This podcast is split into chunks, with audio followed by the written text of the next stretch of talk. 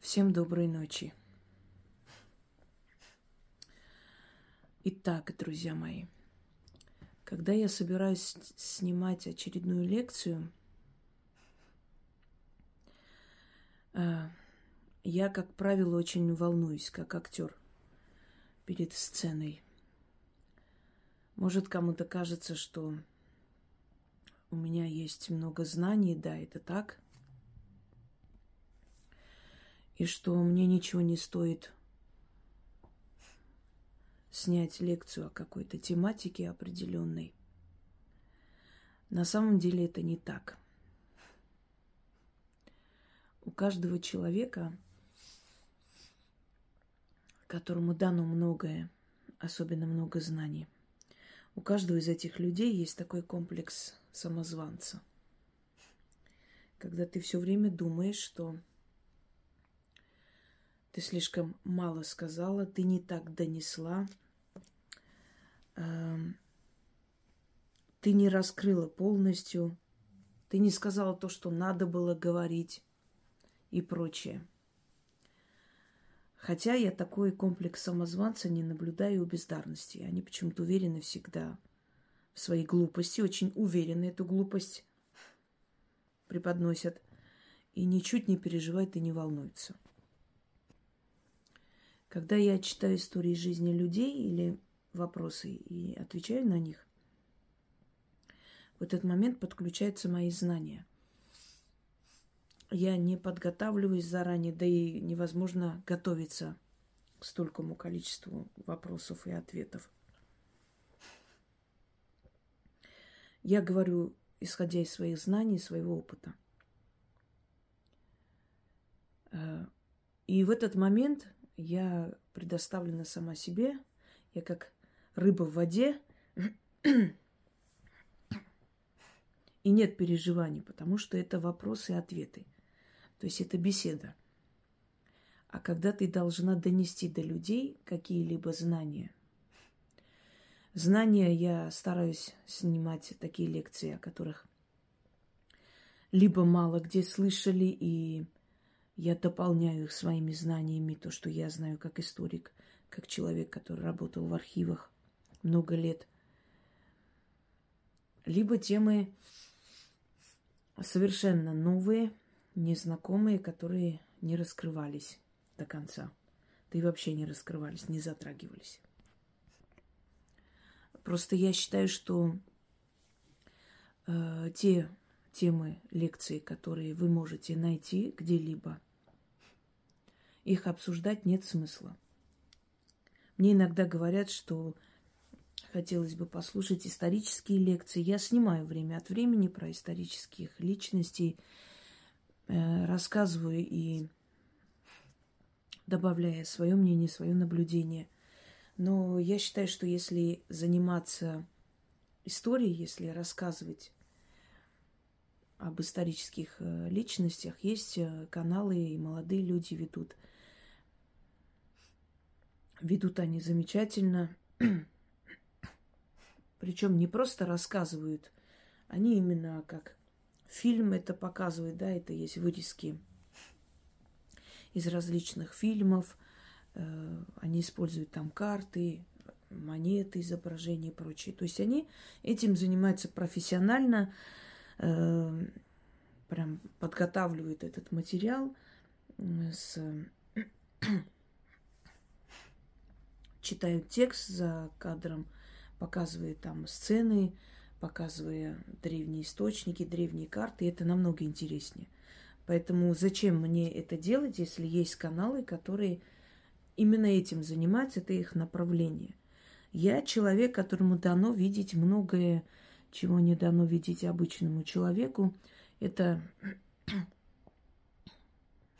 тяжкий крест, это груз, это большая ответственность, кому много дано, с того и спрос большой. Я лучше сниму и объясню, и буду раскрывать те аспекты, те темы, которые, казалось бы, вроде бы или многое знаем об этом, но не знаем ничего, или знаем очень мало, или вообще ничего не знаем. То есть вот редкие темы, которые вам помогут сориентироваться во многих вопросах. Прежде чем начать, хочу... Да, и почему у меня есть вот э, это волнение всегда? Потому что одно дело, когда ты знаешь, другое дело, как донести это на обычном языке. Все гениально и просто. Обычно люди, которые тень на плетень наводят, знаете, отсюда начинают, оттуда заканчивают, крутят, вертят какие-то такие высокопарные фразы, какие-то иностранные там слова, высказывания и так далее. Это люди, которые хотят казаться умными. И ну вот с детства мы читали какие книги? Книги, которые захватывают, захватывающий сюжет. Когда ты не можешь оторваться, вот читаешь до конца, даже ночью, хотя тебя ругают, что вот глаза портишь, ты сидишь вот э, в те годы 90-е, время блокадное, и когда Союз разваливался, не было света, и вот под лампой сидели и всю ночь читали книги до утра особенно в летнее время, когда была возможность. Я помню, как меня ругали, потому что и керосина не было, и тяжело доставалось. Мы, мы сами лепили эти свечи по новой. Ой, страшные, но интересные годы. И я выходила на балкон тайком, пока все спали, ждала, пока все захрапят. Тайком выходила, сидела на балконе и читала под светом луны. И один раз меня бабушка застукала так и ругала долго, что это очень опасно, ты глаза себе портишь. Я понимаю, что она была права, но я хотела дочитать вот дочитать графа Монте-Кристо, потом есть, э, написал сын Дюма, да, сын графа Монте-Кристо, если кто не читал, тоже очень захватывающая книга, и там про казнь человека, и про то, как Э, палач отсек голову и все такое. И вот я это читала, и как я плакала, рыдала, представляя эту всю сцену. Книга, она великая вещь. Научите своих детей снова читать, заставьте читать. Они даже не хотят узнавать содержание книг. Просто э, краткое содержание, даже есть краткие там в Ютубе каналы, которые кратко рассказывают о каждой книге. А ведь книга заставляет мозг думать, мозг развивается, он потом решает задачи, потому что он развит, у него вот эта вот э, структура мышления совершенно другое, чем у человека, которым, за которого все решает интернет. Так вот, я к тому, что имея большой багаж знаний, это еще не говорит о том, что ты можешь эти знания подарить, что ты умеешь их дарить. И всегда переживаешь, как бы рассказать простым языком очень сложные вещи, чтобы люди могли понять, о чем речь. Я э, буду использовать э, некоторые конспиративные слова – вы поймете, о каком народе речь, про какую книгу речь. Я объясню почему. Потому что я хочу загрузить эту тему на два канала. Да, на основной и на второй канал. Много кто на втором канале не знает про основной канал, кто на основном не знает, что есть «Ведьмина изба 2». И есть темы, которые я хочу, чтобы многие слушали и, вникали. Э, прежде чем начну, хочу вас попросить, рекомендовать. Во-первых, посмотрите э, мою лекцию «Врата зла. Ты раб или свободный?» Второе. Яхве, несчастный сын Арамазда. Далее. Матрица. Прям вот набирайте эти слова, и рядом ведьмина изба. И выходят все лекции на моем канале, на дочерних каналах. Об этом уже говорилось. Э, э, дивалическое древо или древо дьявола, древо богов и, и демонов, э, мироздание, полное объяснение, Бог есть, ведьмина изба. Почему Бог меня не слышит, ведьмина изба. Очень много, но сейчас вот э, вспоминаю самые-самые такие. Я даже выписала специально, чтобы э, не забыть сказать. Значит, как гибли цивилизации, ведьмина изба. У вас сложится пазл, общая картина. Древо бесов, ведьмина изба. Все это мной объяснено за эти годы. Да, еще есть дорога к богам. Обычно Наталья, э, узнав э, лекцию, мне скидывает это все, я закрепляю. Но я попрошу еще раз. Э, она слушает и слышит, и, и скинет. Я закреплю, но до того, как я закреплю, потому что человек сейчас ночь, она может спать, вы сами можете набрать и смотреть.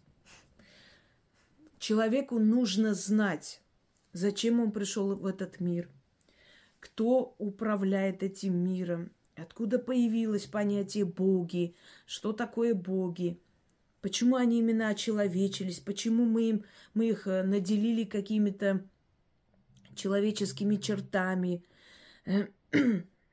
которые мы по счету цивилизации, откуда святые книги берутся, откуда они переписали всю эту информацию, действительно ли так и есть, как там написано и так далее. И понять, понять это мироздание, понять себя в этом мироздании. Откуда эти знания? Эти знания, знания по-разному получает человек. Из книг, из жизненного опыта. Если человеку дано видеть, он еще и видит потустороннее, да, нечто скрытое, сакральное, которое открывается не всем людям. Эм, и таким образом собирается общая информация. Это у меня Зена храпит, не обращайте внимания. Она у нас храпит, как дед. Э, итак, начнем.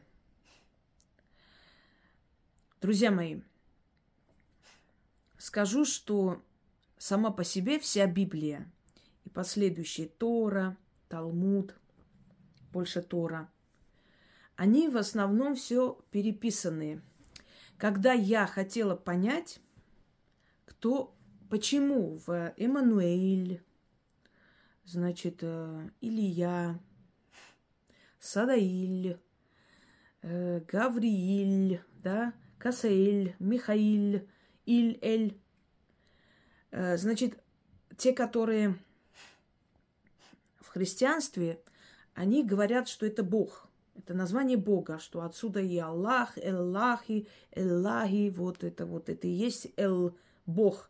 Даже Христос э, на кресте крикнул, Эллахи, зачем ты меня оставил? И спустил дух. Я вам больше скажу, в Библии, которая тоже переписана много раз и переписана из других источников, в том числе и добавлено свое, в Библии есть такой момент, когда э, сказано про пророка Мухаммеда – и об этом не говорят. Теперь я напомню вам этот момент. Я вам уже говорила, что армяне арабов называли агарцы. То есть дочери, ой, дочери сыновья Агары, да, Агары. В армянском языке есть нехорошее слово такое, не буду это слово произносить, но кто знает армянский, поняли, о чем я говорю. Так называли легкомысленных женщин. Почему? Потому что когда арабы властвовали, когда был арабский халифат, и были наместники, их называли востиканы. Э, ну вот, если так напрямую перевести, это полицейские, полицаи, те, которые следили за порядком, э, ну, каждая империя, которая была гегемоном, захватывала территории, там назначали своих людей, наместников, это нормально.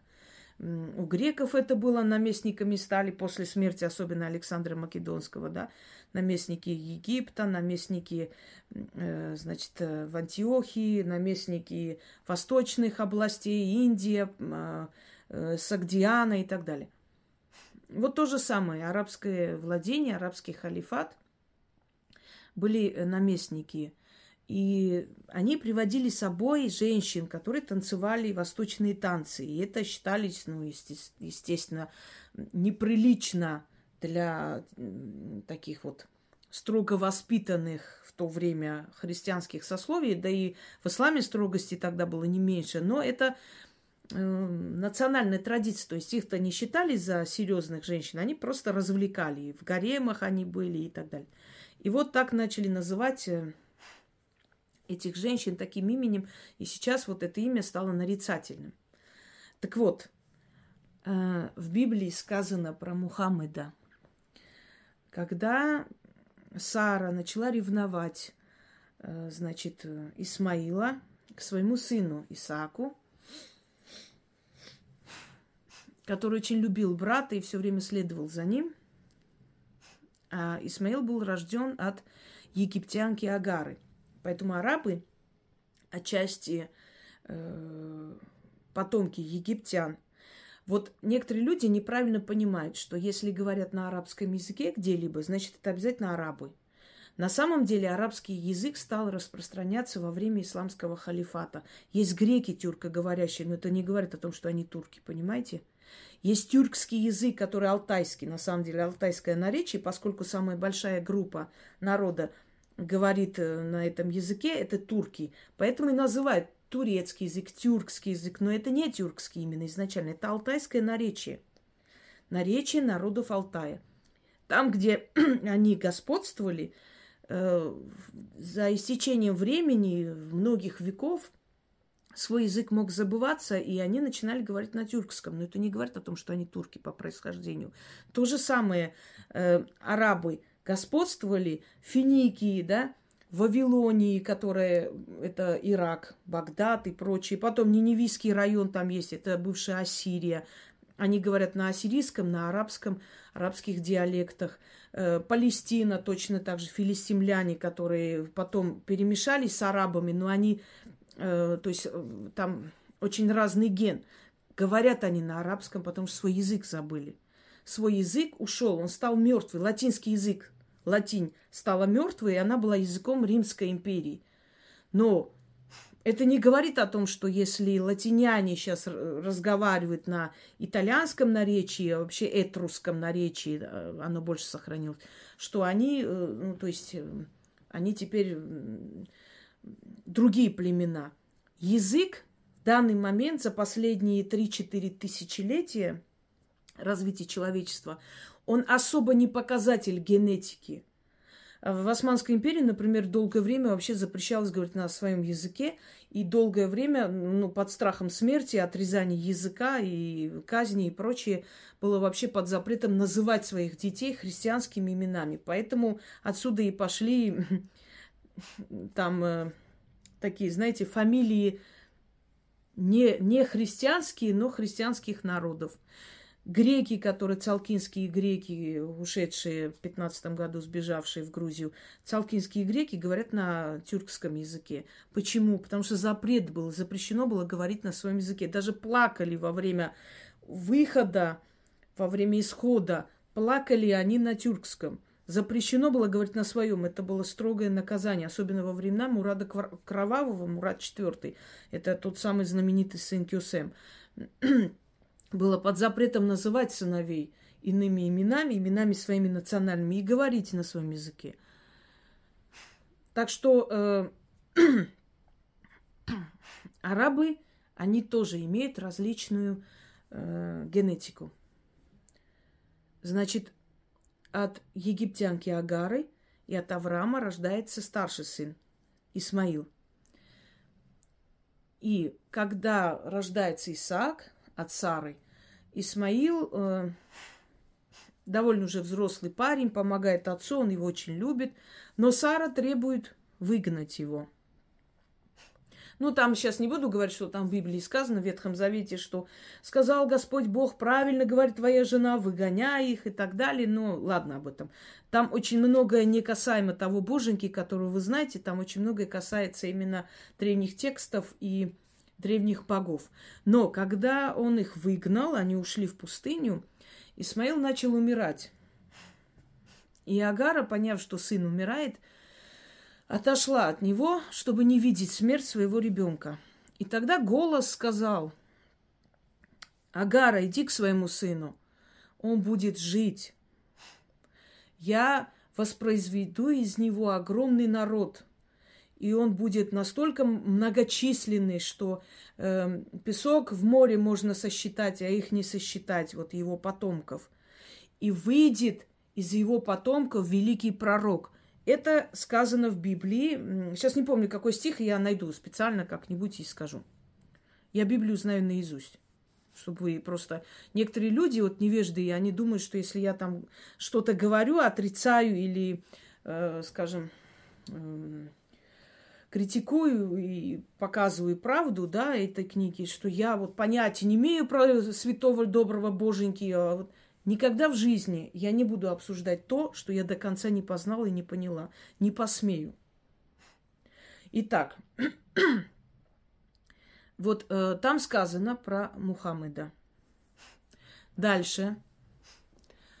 Э, умирая, Христос, как говорят э, многие, значит, э, свидетели этого, хотя есть очень много версий о том, что Христос собирательный образ. Я сейчас говорю о том, что мы знаем, что мы изучали, читаем, вот э, классическую историю, да, мироздания, э, народов и прочее. Я не говорю про те бредовые каналы, которые несут абсолютную чушь о том, что там Иван Грозный был любовником Клеопатры, они встречались у нас в Воробьевых горах и так далее. Вот все вот эти исторические якобы сенсации, как правило, э, показывают, снимают э, и ведут – абсолютные невежды, для которых самое главное, либо им заплатили за это вот, э, за эту вот деятельность э, утопическую, чтобы ввести народ в заблуждение, либо они просто хотят славы быстрой, понимаете? Если покопаться в их биографии, нет среди них ни одного историка, уж тем более начитанного человека. Это просто э, такие искатели приключений, знаете, некие такие остапы нашего времени, которые несут не, всякую чушь ради привлечения публики. Я сейчас говорю о том, что есть, что классика, что мы, люди, изучавшие историю, знаем, и вот и многие факты, которые выявляешь, когда занимаешься этой деятельностью. Я вам объясню просто как историк, как это происходит. Если человек египтолог, если он занимается египтологией, если он изучал арабский язык, древнеегипетские манускрипты и так далее, он, естественно, может сказать о египтологии больше, чем я. Почему? Потому что я историк, я могу знать историю Египта, то есть в общих чертах, может, и углубленно знаю, но если человек 20, 30, 40 лет своей жизни посвящает одному предмету, вот как врач, например, хирург знает больше да, в своей профессии, чем в стоматологии, потому что он занимается хирургией, а не этим. Хотя есть и среди стоматологов, то есть хирурги-стоматологи, это те, которые дергают зуб, понятное дело. Но в общих чертах медицину знает врач, но свою профессию, свою специальность он знает больше. Так вот, если человек занимается чем-либо, ну, например, теологией, да, вот я занималась теологией много лет – Э, это наука о богах. Если ты занимаешься теологией, если ты поднимаешь все эти старые, новые книги, написанные там в 18 веке, написанные, есть более древние источники. Естественно, тебе это все открывается больше, потому что ты этой проблемой занимаешься. Я пытаюсь вам сказать, что то, что я вам скажу, не тайна, но его могут знать несколько десятков человек в мире, потому что они это изучали. Не потому, что я вот там единственная неповторимая. Они изучали, и они, ну, например, если считают нужным, они могут э эти свои факты выложить, вам объяснить. Если нет, то нет. Но мало об этом кто знает. Так вот, Библия, э, Коран я не беру в расчет. Почему? Потому что Коран это пересказ Библии. Это как поняли, пересказали, объяснили, и там больше всего мудрость э, исламских богословов, жизнь и подвиги э, пророка Мухаммеда, а потом про его сподвижников. И после, ну, то есть написано Коран, в принципе, после смерти пророка, по рассказам его жены в основном, Айше, которая была его любимой женой, э, по рассказам его сподвижников и, сейчас скажу, учеников и прочее. Ну и еще и его откровение, то, что они... То есть это не с его слов записано, но оно тоже записано, естественно, оно записано не очень э, долго после его кончины, то есть я имею в виду, что много времени не прошло, оно не написано через несколько сотен лет, чтобы сказать, вот, нам вряд ли он бы такое сказал. Нет, написано тогда, когда были свидетели его присутствия на этой земле, его жены, дети, э, зятя, там, друзья и так далее. Итак, Э, Библия, Тора, впрочем, и Талмуд. Талмуд в основном это так, законы, Тора это более такая инструкция жизни. Они написаны из древней вавилонской книги, э, халдейской или вавилонской, одно и то же, там халдеи жили, значит, Энума и Элиш. Это древние книги, свод законов, жизнь богов – э, те же самые 10 заповедей тоже взято оттуда, чтобы вы знали. Далее. Книга «Бытия», Вавилонская книга, древний вавилонский источник, книга «Бытия», отчасти взяты из законы Хамурапи.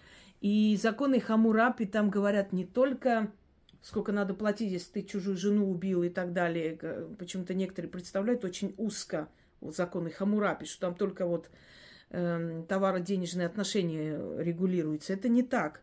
Законы Хамурапи говорят и о семейных устоях. Это, по, по сути, некое такое домострой того времени. И это тоже взято. Это, это вы можете найти в книге «Исход». Бытие, Исход. Потом идет книга Судей израильских, книга Иисуса Новина, книга Царств. Э, немного есть книги Руфь. И египетская книга мертвых. Это полностью песнопение Соломона, Давида. Это Экклесиаст. Да, суета-сует, все суета, сказал Экклесиаст. И это пройдет, сказал царь Соломон и так далее. Очень много взято оттуда. Значит, начнем с того, что неудивительно. Потому что народ сей, он был и в Египте, и в Вавилонском плену, и в Медийском плену, Э, далее он находится и в ассирийском плену, и, и так далее, и так далее. И везде он собирает. Это, с одной стороны, нормально.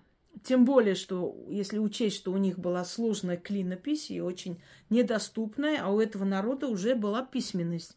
И вполне можно взять и выдать за свое. Точно так же, например, очень многое было взято в последующем, когда латинь появилась, очень-очень много их э, всяких сказок, легенд э, было э, приписано себе, своей культуре, там, итальянцам, римлянам и прочее.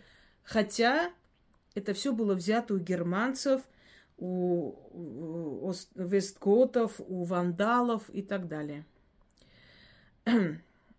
То есть, ну, пока германцы и вандалы создали свою письменность или научились сами понять, они не создали, они пользуются латинью но, по крайней мере, пока они поняли, о чем тут вообще идет речь, да, романа германская письменность и прочее, пока они очухались, можно сказать, уже все легенды, рассказы были приписаны себе. Вот так и получается э, нестыковка, так и получается путаница. И одна из самых главных путаниц, например, что у Рарту была до Армении, что урарты это совершенно другие народы и племена. Это очень выгодная была путаница и есть для многих.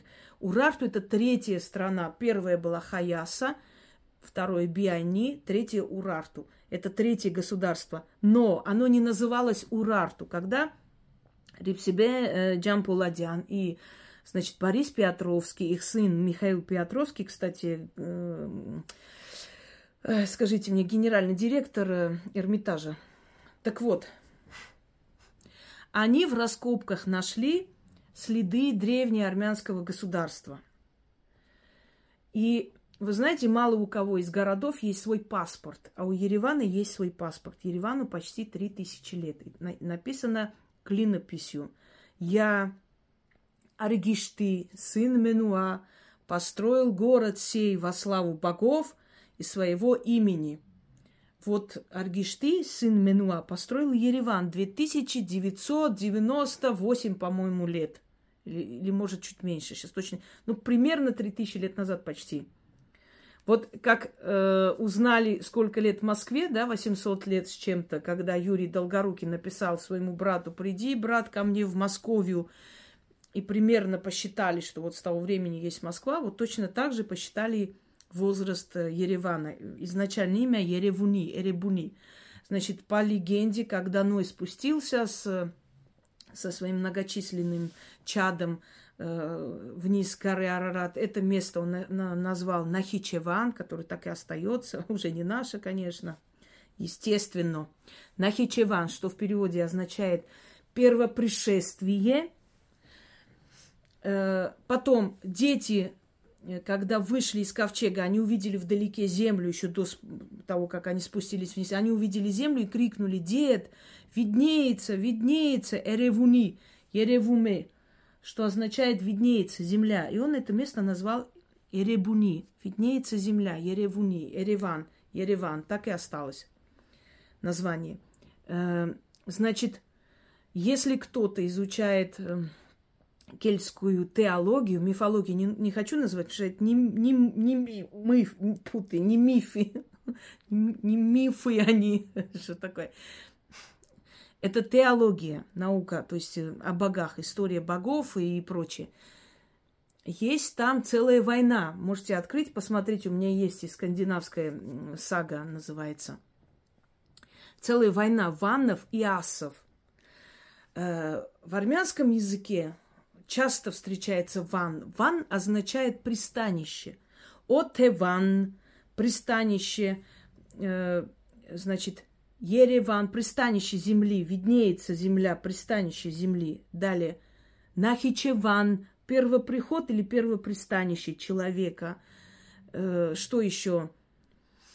Ичеван, пришедшие, спустились в пристанище, так, ван, озеро Севан, это есть пристанище воды.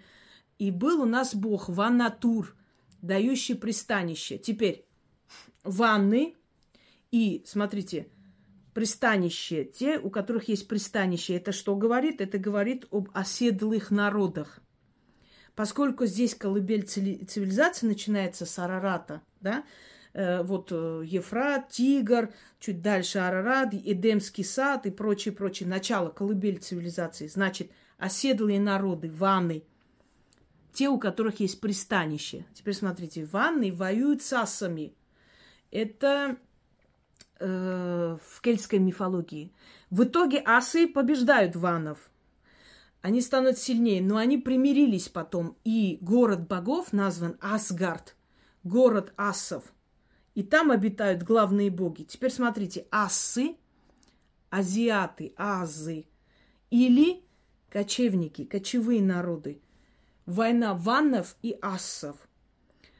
Учитывая, что человечество имело общее начало, и все ушли, согласно древним там летописям и Библии, в том числе из Вавилона, то есть из, из Востока ушли, оттуда – Междуречие, Араратская долина, Армянское Нагорье, вот оттуда и ушли. Армянское Нагорье, оно значительно позже назвалось, конечно. Сначала Вавилония, Халдея, Междуречие, самые древние цивилизации – это Акады, Акадская, Шумеро-Акадская цивилизация, вот. Оттуда уходят. Если учесть, что они ушли, эти народы, собой забрав свои легенды, рассказы, знания. Я рассказываю издалека, чтобы вы поняли, о чем я говорю. Я могу сухо по фактам, это будет не, не то. Значит, вот они ушли с Востока, по всему миру ушли. Оседлые народы. Но некоторые народы начали кочевать. В истории человечества, ну, история человечества немного высокопарно звучит. Наша история 6 тысяч лет. Насчитывается история с того времени, объясню вам, э, с какого времени началась Первая письменность, даже клинопись там самая примитивная. И первая государственность. Вот как э, образуется государство. Попробую вам объяснить как историк, социо- социолог. Ну, смотрите, вот есть наша семья, ваша семья, еще какая-то семья. Каждая из этих семей отдельно живет. Там есть отец, мать, сыновья, дочери и так далее. Дочерей кого-то надо за кого-то выдать замуж. Вот мы между собой обмениваемся, отдаем свою дочь, берем вашу дочь замуж, да? Мы породнились. Теперь на нас нападает кто-то еще извне. Мы собираемся, вместе идем воевать, потому что когда мы вместе воюем, мы сильнее.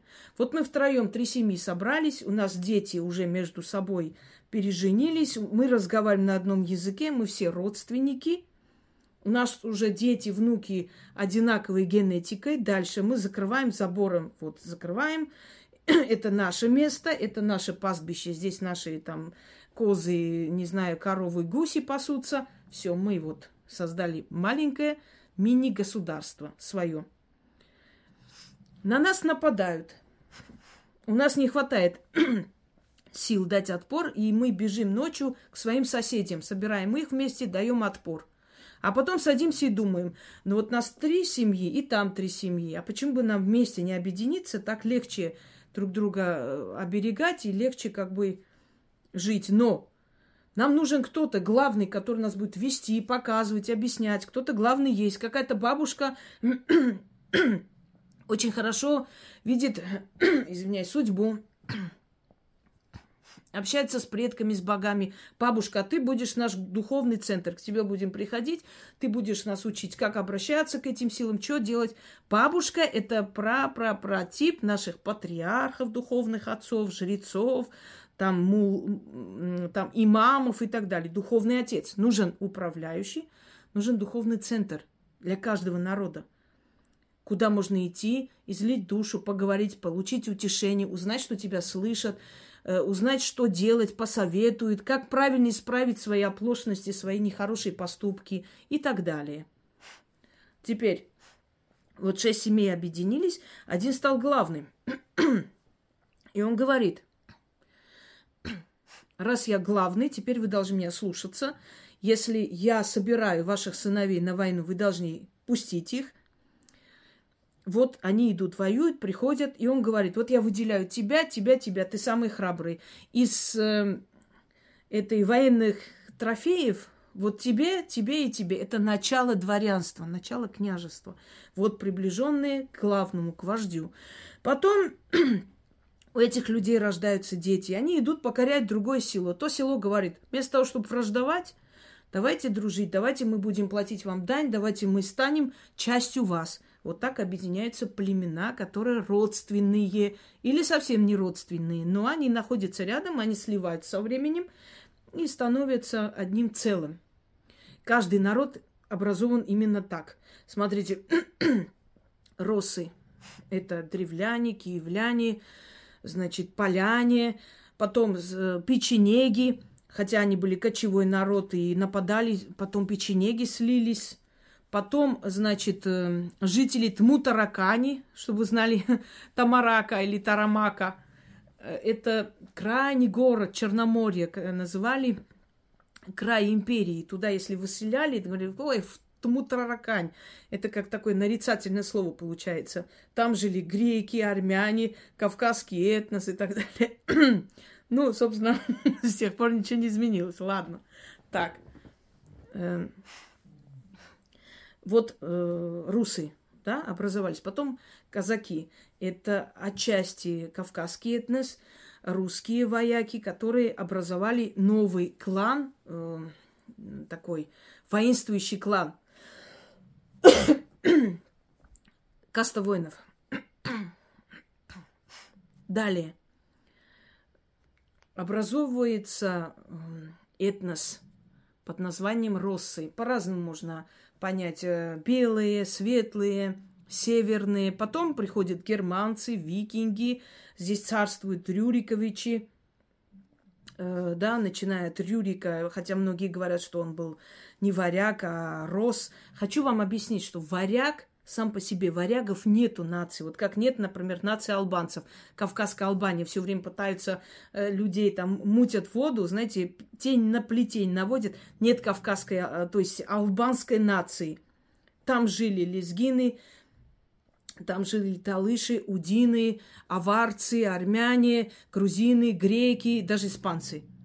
Еще в те века. Э, то есть вот название э, албанец не существует. Точно так же, как, например, нет нации дагестанец. Это просто общее название, говорят, дагестанцы они или из Дагестана. Там тоже аварцы, лезгины, значит, э, ну, много, там очень много национальностей, сейчас мы всех не перечислим. Вот точно так же э, варяги. Варяги – это неопределенная национальность, это переводится как «люди моря». А кто они могли быть? Он мог быть германцем, он мог, мог быть славянином, понимаете? Он мог быть кем угодно, но он был из северной расы. Тот же Конан Варвар, которого э, имя-то его не Конан был, Конунг или Конунг означает князь, князь-варвар, варварский князь. Но варварами называли и руссов, роксоланы, варвары. Понимаете, кто он мог? Он мог и русским быть. То есть, ну, в том, не в том понимании, как сейчас, славянином, то есть россом. И народы, германцы-то со славянами изначально очень много общего. И общий пантеон богов, и ру, руностав, вот, и, и прочее. Теперь,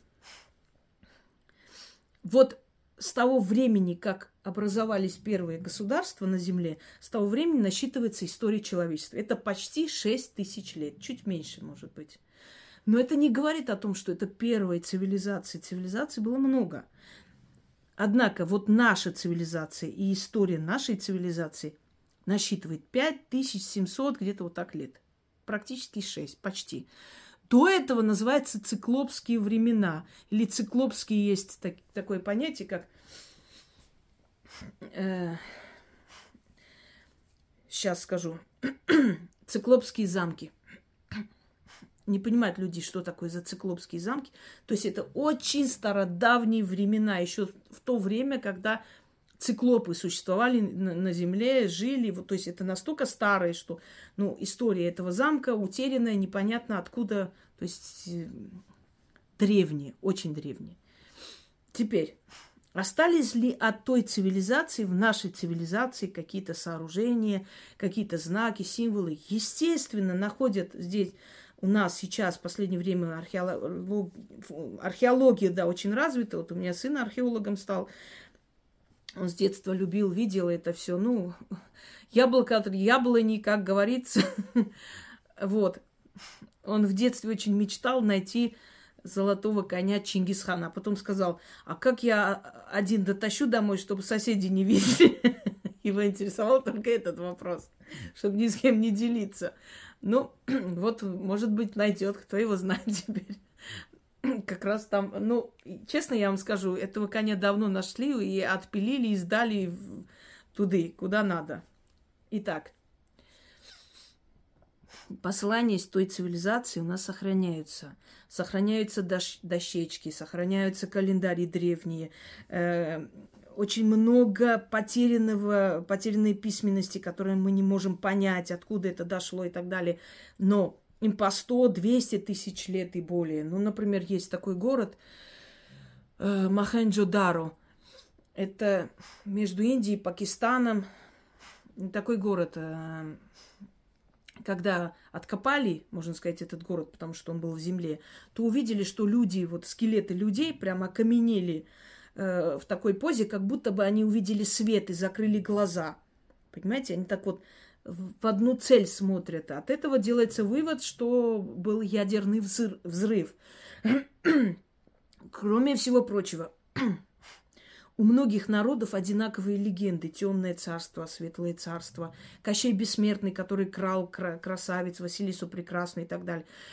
И очень многие ученые предполагают, что люди, которые остались наверху, они приспособились жить в этой отравленной среде, а те, которые убежали в пещеры, боялись много веков выйти.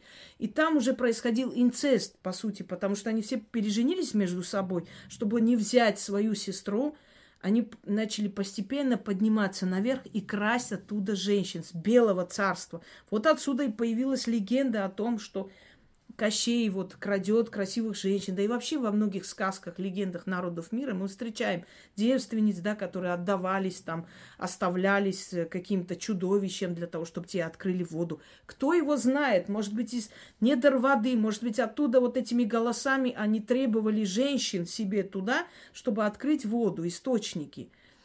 А для чего? Потому что свои уже были все родственники. Ну, львы же не просто так изгоняют из своего прайда, изгоняют э, самцов, когда они доходят до вот этого вот возраста половозрелости, чтобы не происходило смешение кровей, потому что те народы, у которых по законам, по обычаю можно жениться на своих сестрах, двоюродных, некоторых вообще родных и так далее, мы наблюдаем, что происходит с этими народами. У них начинается э, генетический сбой, генетические болезни огромное количество. И мы об этом уже говорили, печать сучья кровь или собачья кровь, я так более корректно назвала. Можете посмотреть, там все написано. Это, э, знаете, это определенный ненормальный подход ко всему. Это помешанность на сексуальных каких-то там утехах, это помешанность на почве э, убийств, смертей и прочее, прочее. Это очень опасная вещь, которая может случиться с поколением, если постоянно у них э, кровь родственников. Не зря же, например, дети рождаются из разных браков, более талантливые и красивые. Хотя, хотя у некоторых народов есть такое поверье, что те, которые рождаются от разных народов, что они не очень хорошие люди. Но я, я бы не согласилась. Я считаю, что это не от этого зависит все-таки. Итак, Теперь, э, да, и последний я термин не договорила, урарту, да, это путаница истории. Так вот, Борис Петровский с супругой, когда открыли вот это древнее царство, Хаяса, Биайни, потом Урарту, ну, третье царство, не было там написано никакого Урарту, Армения. И когда пришли с этим всем в Кремль, там тогда разрешение надо было спрашивать, это не как сейчас, открой YouTube и неси, что хочешь. Тогда руководство сказало, что как так? Мы выделяем какой-то народ и при... уменьшаем роль другого народа. Такой идиот... идиотический подход был. Знаете, в некоторых случаях очень разумный подход. Тот же, например, те же книги советского времени, замечательно составленные, просто идеально. Или вот это вот чушь собачья. Вот мы вот можем обидеть другие народы. И они всю ночь думали – Они думали, чтобы такое сделать, как, как выйти из этого положения, чтобы эти труды не пропали даром. Между прочим, Петровский перед смертью он признался, он написал это письмо и написал, покаялся, что для некоторых народов, не буду называть, его заставили написать хоть какую-то историю. Некоторых, да. Все равно неблагодарны, все равно его ругают и оскорбляют его память. Зря он это сделал. Так вот, они с женой сидели, обсуждали, и она сказала, давай назовем как бы царство Араратское. Но они поняли, что это тоже не будет принято, потому что Араратское тоже напоминает Армению. И он сказал, слушай, а у ассирийцев очень мало Э, согласных А, они больше У. Вот э, озеро Урмия, Армия, Урмения, Урарат, это Арарат. И вот они вот придумали такой термин. Урар, урарту, урарат, урарту. А давай урарту. И пошли сказали, вот мы на месте там Армении нашли древнее царство Урарту. А, вот это другой вопрос. Как помните, Жукова заставили писать, что во время войны Брежнев приходил, а он приходил к Брежневу совет спрашивать, когда Брежнев был замполит, а он был уже генерал, маршал. Значит, он пришел к Брежневу, что-то... Ему сказали, если вы это не напишете, книга не выйдет. И он сказал, ну что делать? Ладно, я напишу, умные поймут, а дуракам им объяснять нечего, что он там, маршал, приходит к Брежневу за советом, понимаете? Вот то же самое. Ну, хорошо, пусть будет Урарту. И они подумали, что умные ты поймут, и мы потом объясним, а вот получилась путаница, что никаких урартов там не было и нет. И не существует урартов. Это от слова урарату, царство Арарата. Это та самая Армения. И урарту – это третье государство. Первое было Хаяса, второе Биани, третье Урарту. Чтобы вы знали. Так, а теперь при, приступаем к исконной теме. Вы поняли уже, что за цивилизация, откуда мы пошли, да, откуда есть пошла, но не земля русская, а вообще всякая земля и всякий народ. И еще один момент про кочевых народов и оседлых сказано в древней э, легенде, значит, Гилгамеш и Энкиду. Гилгамеш переводит якобы отец, там, великих, отец древних, нет. На самом деле звучание в армянской мифологии написано Гил-Гомеш. Гил, Гел, волк, Гомеш, вол. Волк олицетворяет кочевые народы, и у них, между прочим, тотем-то волк. Волк. Волка ноги кормят. Волк кочует отсюда туда. Волк стаей живет. Гомеш, вол. Вол, который пашет на земле, это его земля. Оседлый. Оседлый народ. И э, на, э, кочевой народ. И вот там Гилгамеш и Энкиду, он, правда, у разных народов разные версии есть. Это один из самых величайших легенд, которому более пяти тысяч лет. Пяти тысяч лет – это Акадаш шумерская легенда. И там вот слово Гил, Гомеш и вся эта вот битва между ними, он говорит о том, что оседлые народы будут все время биться с кочевыми народами.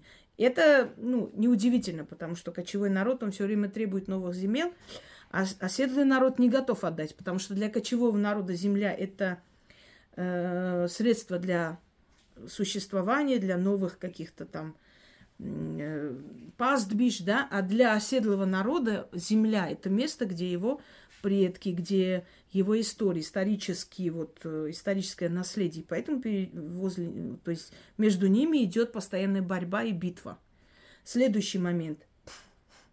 Великое переселение народов – Великое переселение народов было несколько зафиксировано. Самое большое переселение народов три раза. Но самое большое, самое э, известное переселение это, значит, во времена Римской империи, когда народы, убегая от римского владычества, уходили, уходили в Европу, уходили в Азию. И второе это э, передвижение кочевников из Алтая, которые пришли в Китай, остались там шесть веков – После чего двинулись, разделились на две половинки. Одна часть был, были сельджуки, потом от сельджуков отделяется турки, турки, а это турки, и остается монголы. И вот они, эти три большие кочевые племени, идут с разных сторон.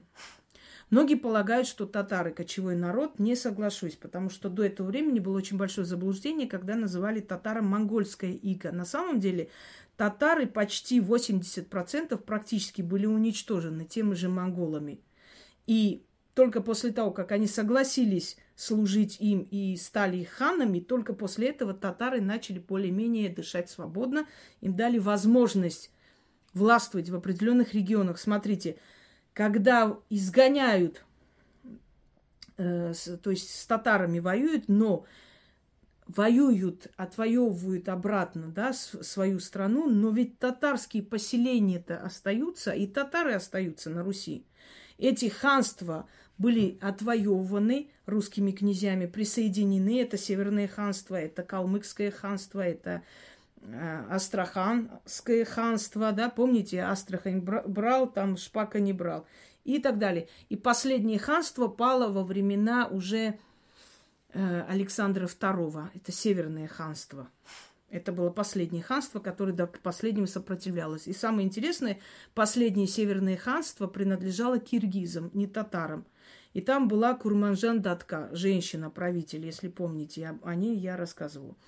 Итак, э, первое, то есть одно из самых э, древних времен и самое известное передвижение народов это во времена римского владычества, когда убегали.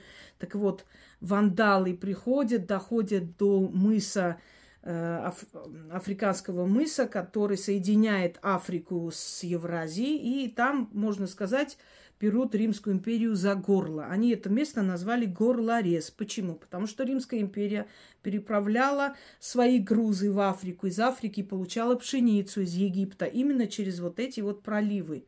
Э, Красное море, значит, Средиземное море. А в этих местах поселились вандалы. А как вандалы там оказались? Остерик, который был их главный, то есть царем стал, э, поняв, что его народ будет уничтожен и выхода нет, он приказывает соорудить много плотов.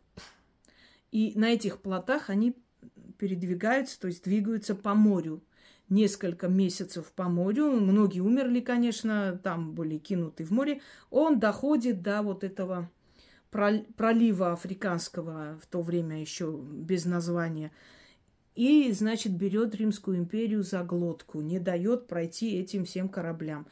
Назначает Риму очень э, большую мзду, то есть налог. Римская империя вынуждена с ними считаться. Вандалы один раз зашли в Рим.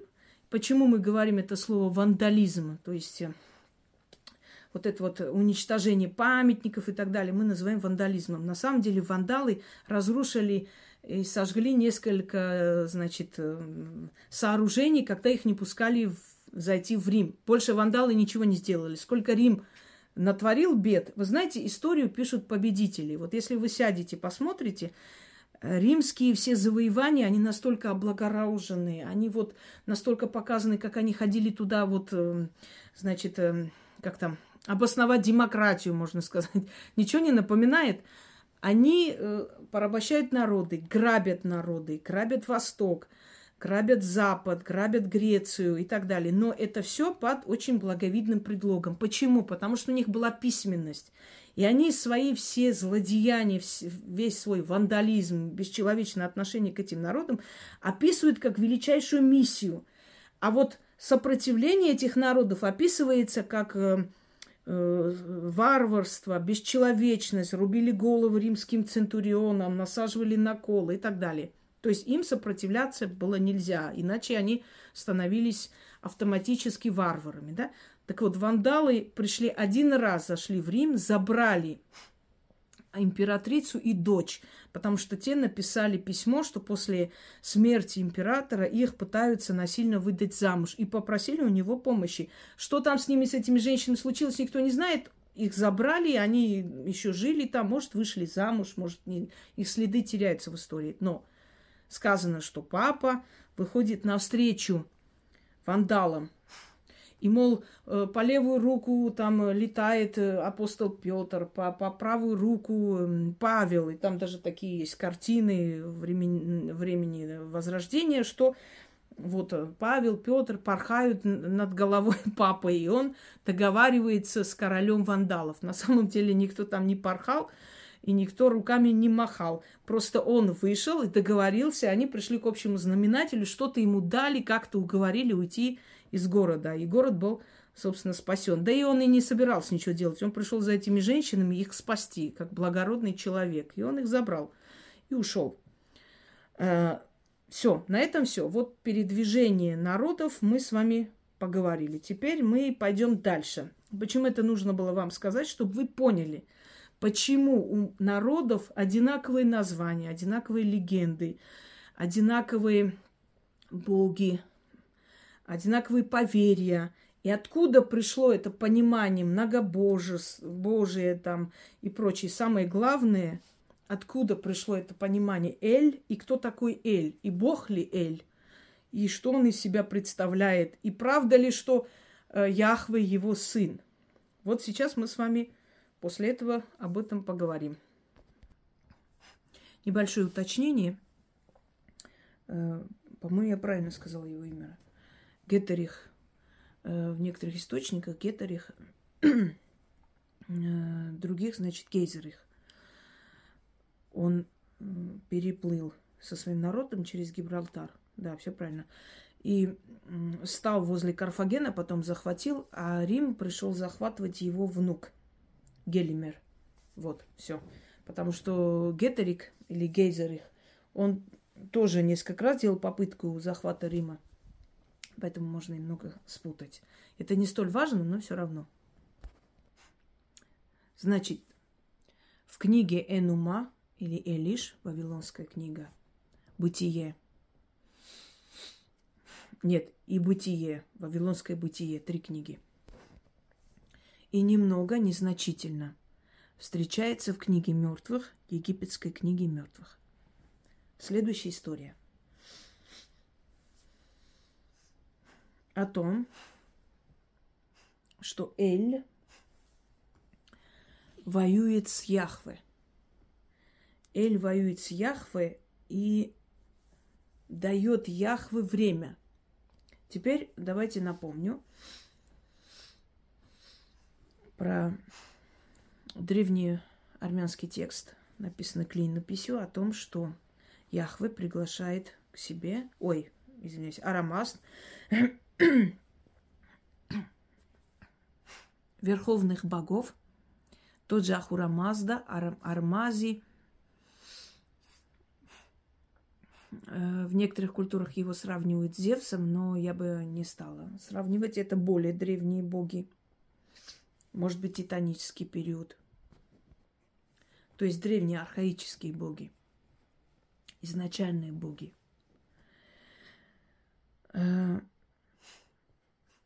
Приглашает к себе своих сыновей, дочерей, и каждому из них дает народы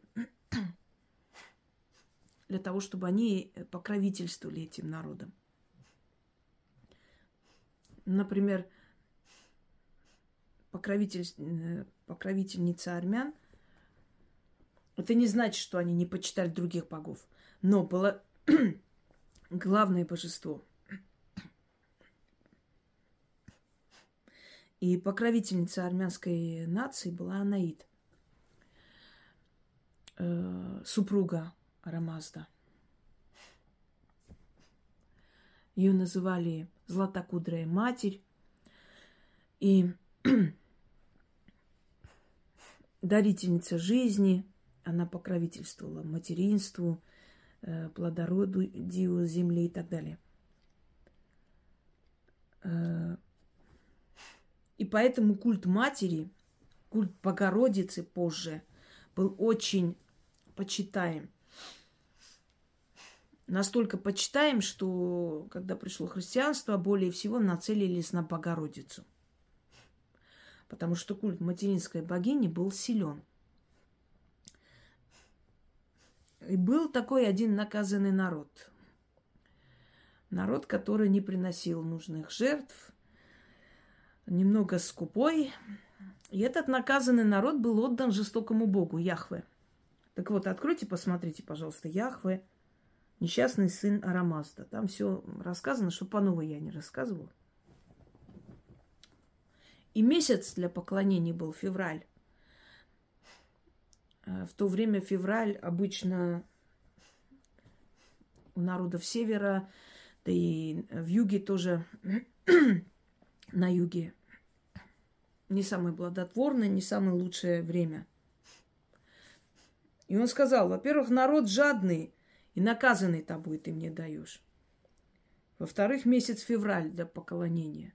А февраль иногда заканчивается э, и 28 днями, то есть на один день меньше мне будут поклоняться. Я знал, что ты меня не любишь. Но что вот так не любишь, негодовал Яхве. Он сказал, да, я тебя не люблю за твою жадность, мелочность и жестокость. И да, даю тебе народ, соответствующий тебе. И он был изгнан. И он сказал, что он отвернет людей от древних богов. Отвернет, и они будут мне поклоняться и забудут о тебе, сказал Яхве. И тогда верховный бог, отец богов Арамас сказал, хорошо, делай это, но если хоть один человек, а, он сказал, шесть тысяч лет тебе даю, если хоть один человек за это время будет помнить меня, то я приду и уничтожу тебя вместе с твоим злом. И тогда Яхве, взяв в охапку этот наказанный народ, начал гонять туда-сюда, внедрять в другие народы. А как можно внедрять другие народы, чтобы они могли исполнять его волю, создать новую религию, распространить это, столкнуть народы, создавать войны, ненависть, чтобы люди были заняты только болью, только воинами, не думая о богах, о древности, вообще ни о чем. Создать религии. Одна религия говорит, убей неверного, там не щади. Вторая религия говорит, молись за того, кто тебя убивает. И не мсти ему, вот, столкнул эти две цивилизации, культуры. Дальше внедряем дочерей, внедряем в постели правителей, управителей, великих людей, глав государств, и через них управляем. Далее что говорит, что делается? По матери нужно определять национальность. Почему? Тогда вас будет много, потому что женщина может выйти замуж за другого человека, а ребенок все равно будет вашей нации. Тогда вас будет много. Главное, что вы будете носить это имя и принадлежать этой национальности. И вот Яхва берет свой народ, свой кулак, начинает гонять их с вавилонского плена в египетский, египетского плена ассирийский, с ассирийского плена медийский, с медийского плена Тигран Великий освобождает, приводит, селит у себя, оттуда сюда, отсюда туда, потом добирается до другого времени.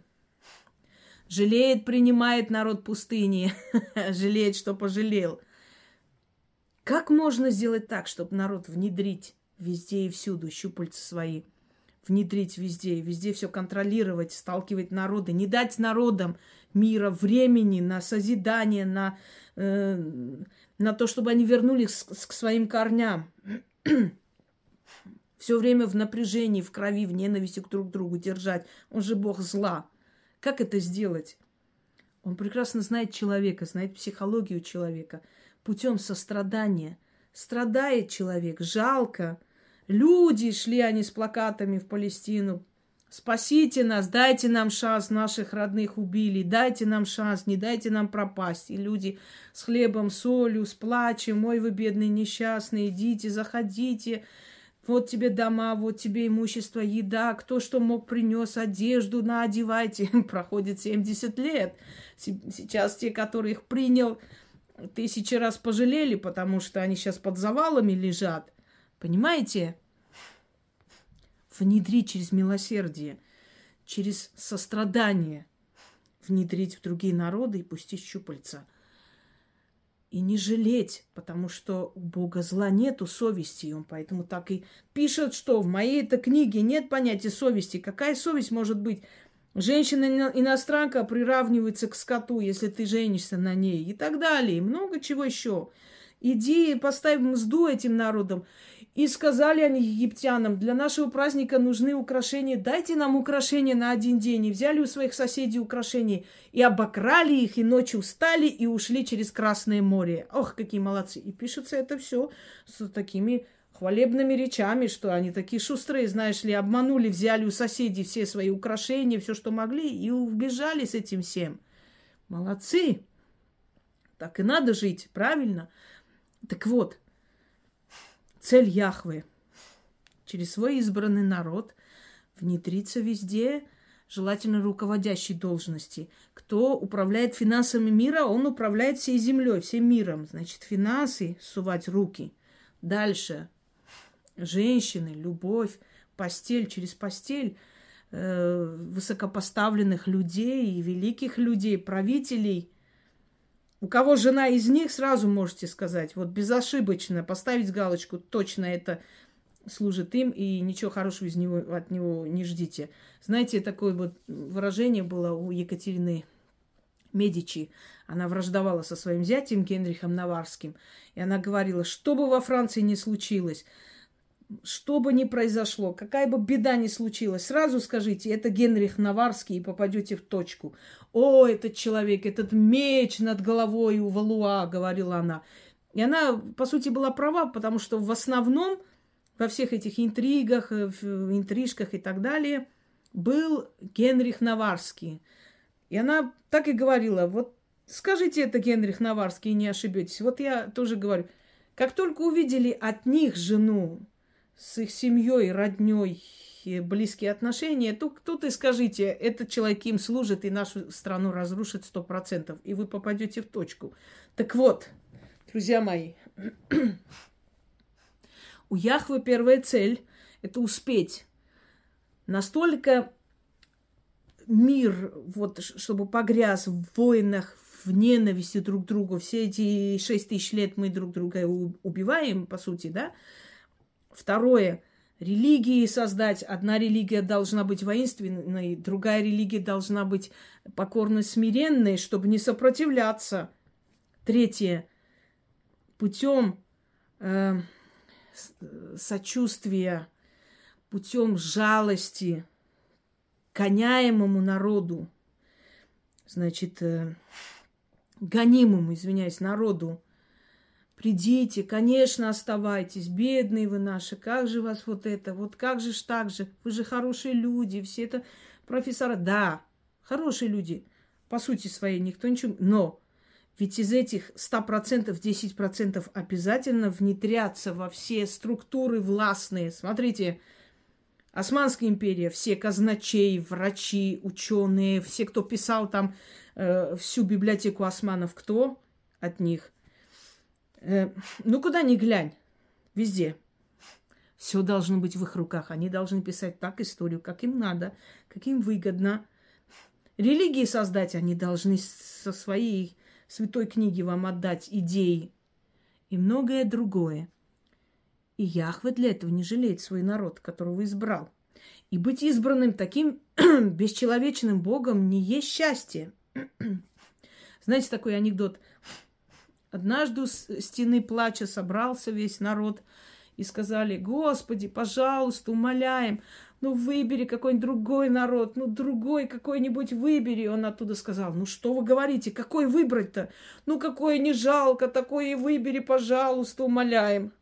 С одной стороны, некий сарказм, но истина в этом есть. Этот добрый боженька не жалеет этот народ, который выбрал. А самое интересное, самое абсурдное, что народ гордится тем, что его выбрали. А кто выбрал-то? Вот в чем вопрос.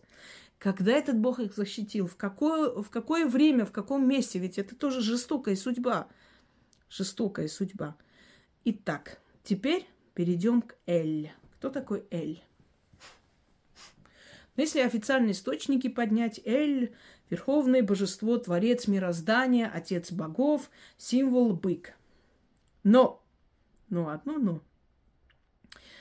Э, бог Угарита, бог хуритов, даже отчасти семитских племен, и яфетитских племен, значит, э, Илу, душа, дух, Элу, далее э, супруга Ашера считается вода, водная стихия.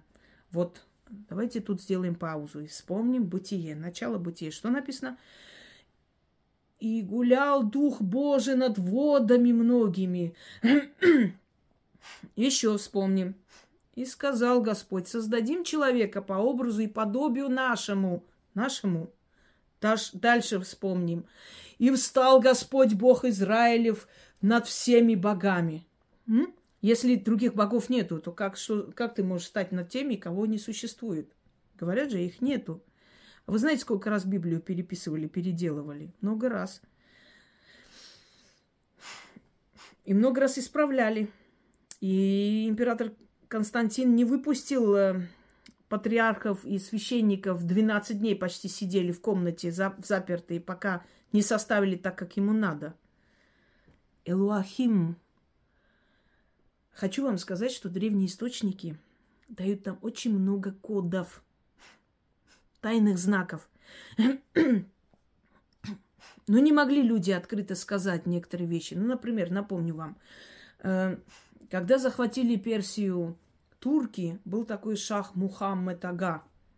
Он был когда-то этим э, погонщиком мулов, а потом резко стал приближенным, потом стал с шахом Мухаммедом.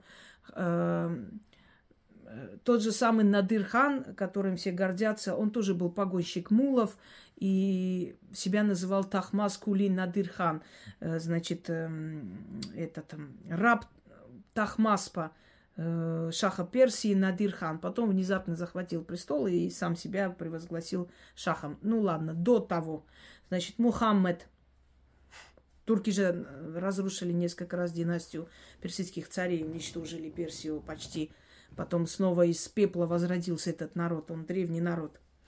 И Мухаммед требует у Фердусы написать хвалебную оду про своих про его жизнь, про него. И говорит Фердусы, о великий э, хан, ты настолько велик, что слава о прекрасных женах твоих идет по всему базару. И хан очень счастлив, доволен, он платит за эти, значит, поэмы. Но только сейчас мы можем открыто сказать, а Фердуси не мог тогда, потому что на базарах обсуждали шлюх, на базарах обсуждали гулящих женщин, еще и писали их имена и э, вешали, вот когда говорят стол позора, на столбах вешали, чтобы люди знали, чья жена, чья дочка гулящая. И на базарах э, достойных женщин не обсуждали. Обсуждать на базарах означало быть позорными. То есть он, он его оскорбил, по сути. Если бы Мухаммед хоть немного знал, э, хоть немного был грамотный человек и читать, писать умел, а он этого не умел, он бы понял, о чем речь. Он бы немножко почитал арабской литературы и понял обо всем, что на базарах обсуждают женщин легкого поведения. Так вот, дело в том, что в древних манускриптах, рукописях, древних книгах сохраняется код, который можно раскрыть и понять, о чем речь. Здесь сказано, что супругой Эля была Ашера, богиня вод, и с ней он воспроизвел, значит, потомство. А теперь смотрим в Библии. Дух Божий летал над водами многими и сказал, что нужно воды, значит, чтобы в, в водах э, велись живые создания, появились рыбы там и так далее. Дальше. Создадим человека по образу и подобию своему, нашему, извиняюсь, нашему, значит, не один. Потом встал великий там Бог над всеми богами. Ревнив твой Господь Бог. Не любит, когда ты поклоняешься другим богам. Не поклоняйся другим богам, говорит он. А почему он не говорит, нет, других богов вообще не существует, и только я один, и хочешь, не хочешь, мне поклоняйся. Не поклоняйся другим, он говорит. И я вот в этой лекции про Яхвы там вам проясняю. Еще есть такой момент. И создал Бог мужчину и женщину, и благословил, и сказал, плодитесь, размножайтесь, и наполняйте землю, и владейте ею, да? А потом мы что видим? И увидел Бог, что Адам один, и сказал, негоже человеку быть одному, и вытащил ребро и создал Еву. А где первая женщина? Куда она пропала? Лилит. Женщина, созданная из огня. Мать джиннов ее еще называют. А теперь стоп. В исламе джинны кто? Из огня созданы они. Считается, что про матерью, ну, в разных, в разных э, культурах и писаниях, что про матерью джиннов была Лилит, та самая огненная женщина. И джинны были до человеков, они были создатели, э, то есть э, создатели, да, ой, созданные, создания того высшего я, разума. И когда пришел человек, и джиннам сказали, поклоняйтесь человеку, они сказали, почему мы должны поклоняться человеку смертному, если мы бессмертные эфирные духи. Мы были до человека. И джинны имеют национальность, они делятся на мужчин и женщин, они любят друг друга, они религиозны или без, без веры, и они живут и умирают, тоже превращаясь в душ, души, в духов. Об этом сказано в моей лекции «Джинны». Откройте, посмотрите. Так вот, смотрите, сколько, как говорят молодежь, да, нестыковок. Эль. А Бог ли он? И о каком боге здесь речь вообще? А теперь я вам скажу о Великой войне, которая отразилась в кельтской мифологии как война асов и ванов перемешана. Фаворов и богов, богов и демонов, война титанов и богов в греческой титаномахии. И еще война между великанами и богами в армянской мифологии. Ну и таких можно перечислять до бесконечности. У каждого народа он есть. Я же говорю, общее. Очень много общего. И в основном оседлых народов, потому что они, сидя у себя, развивали эту культуру больше, развивали. Потом письменность появилась, они все это записали, оставили потомкам. У них больше. Хотя у кочевых народов не меньше этих э, теорий, этих всяких легенд. Однако у них не было возможности это оставлять потомкам. Может быть, очень многое и у них взято и переделано европейскими народами, понимаете? И присвоено. Потому что, еще раз объясняю, у кого есть письменность, тот и прав. Он написал, я первый написал, это мое. Кто рассказал, ничего не знаю. Иди докажи. Вот. Так вот, смотрите. А, тут сказано про Эль, но в Библии, в Бытие есть такой, такой момент, когда называется Элохим, боги, многобожие, или дух бог, богов, душа богов, сила богов. Дальше. И сказал Господь Бог, вот Адам стал один из нас. Нас. Многие пытаются это объяснить, мол, это он имел в виду просто ангелов, как бы и там вот еще других духов, вот поэтому и сказал, нет, нас. Чтобы быть нас, это надо быть наравне с ним. Правда ведь ангел не ровен был Богу. Кстати, те, которые орут там «А про ангелов снимите, ну от, отстаньте, пожалуйста. Ангелы те самые духи-стражники, которых христианство окрестило там служителями боженьки. На самом деле это древние духи-стражники, это малые боги. Их называли ахуры. Да, у меня лекция есть ахуры. Откройте, посмотрите про ангелов, там сказано ваших. Так. Эль находится высоко над землей, над богами, сказано в древней Вавилонской книге. Так как он может быть богом, если он находится высоко над богами? Далее. Эль отправляет гения, мысль людям и богам. Значит, идеи отправляет. Значит, он некая энергетическая субстанция, поле, откуда питаются боги. И через богов, естественно, управляются и людьми. Далее. Его спутали немного с э, э, шумеро-акадскими божествами изначальными, родителями Вала, Асират, там, Илу и так далее. Но об этом сказано несколько слов. Сказано, что вроде бы он божество, его изображают э, с, рог, э, с рогатым этим, как бы сказать, короной рогатой. А многие считают, например, древние, да, кто изучает эти древние манускрипты и прочее, что это не рога, это антенна, что вот специально носили эту антенну. Вы посмотрите, как, что носят первосвященники. Там есть определенные камни. А зачем они их носят? Эти камни, они как проводники, они э, забирают определенную энергию, то есть они дают носителю, хозяину да, этих камней определенную силу. Потом э, вспомним э, барму наших великих князей и царей. Барма это вот этот вот, воротник с камнями, которые носили. Чем-то напоминает даже скафандр, понимаете, с камнями там отдельными такими разрезами, э, квадратиками и прочее, прочее. Далее, Вавилонская книга, э, значит, Элишу, говорит о том, что Эль собрал всех богов и воевал против Яхвы. Воевал против Яхвы. Яхау или Яхвы. Значит, вот ни в одних из этих источников не написано, что он был отцом Яхвы и что Эль означает Бог. Нигде. Сказано, что Эль Первоначально Эль означает могущественная сила, дух и душа. А теперь внимание, смотрите.